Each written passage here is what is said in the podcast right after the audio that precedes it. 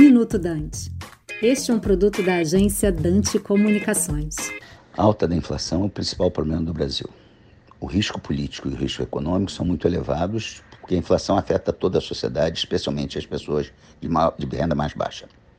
Nos próximos meses, o IPCA ficará acima de 10% e fechará o ano em torno de 9%.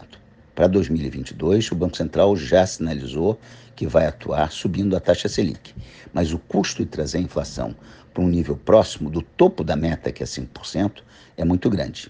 E possivelmente a inflação ainda permanecerá num patamar em torno de 6%, 7%, mesmo com a atuação do Banco Central.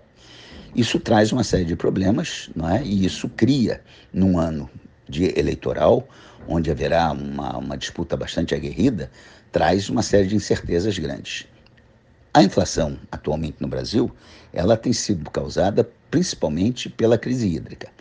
É? A crise hídrica obrigou ao uso de termoelétricas que têm um custo mais alto. Mas também você tem a recuperação da economia. Os, os serviços que sofreram muito ano passado estão se recuperando e com isso você tem alguma pressão.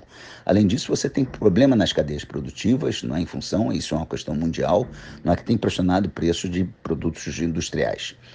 E você tem a questão que mais preocupa, um pouco na alimentação, que tem sido, de fato, também fruto de uma demanda externa mais alta, e o problema da taxa de câmbio.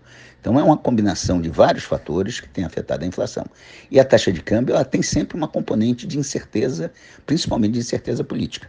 Então, é, há uma preocupação de como é que vai ser o comportamento do câmbio no ano que vem, não é quando você tem uma eleição bastante aguerrida e bastante disputada. Isto é o que preocupa nesse momento mais em relação aos cenários para o ano que vem. Eu sou Luiz Roberto Cunha, professor de Economia da PUC do Rio, falando para o Minuto Dante.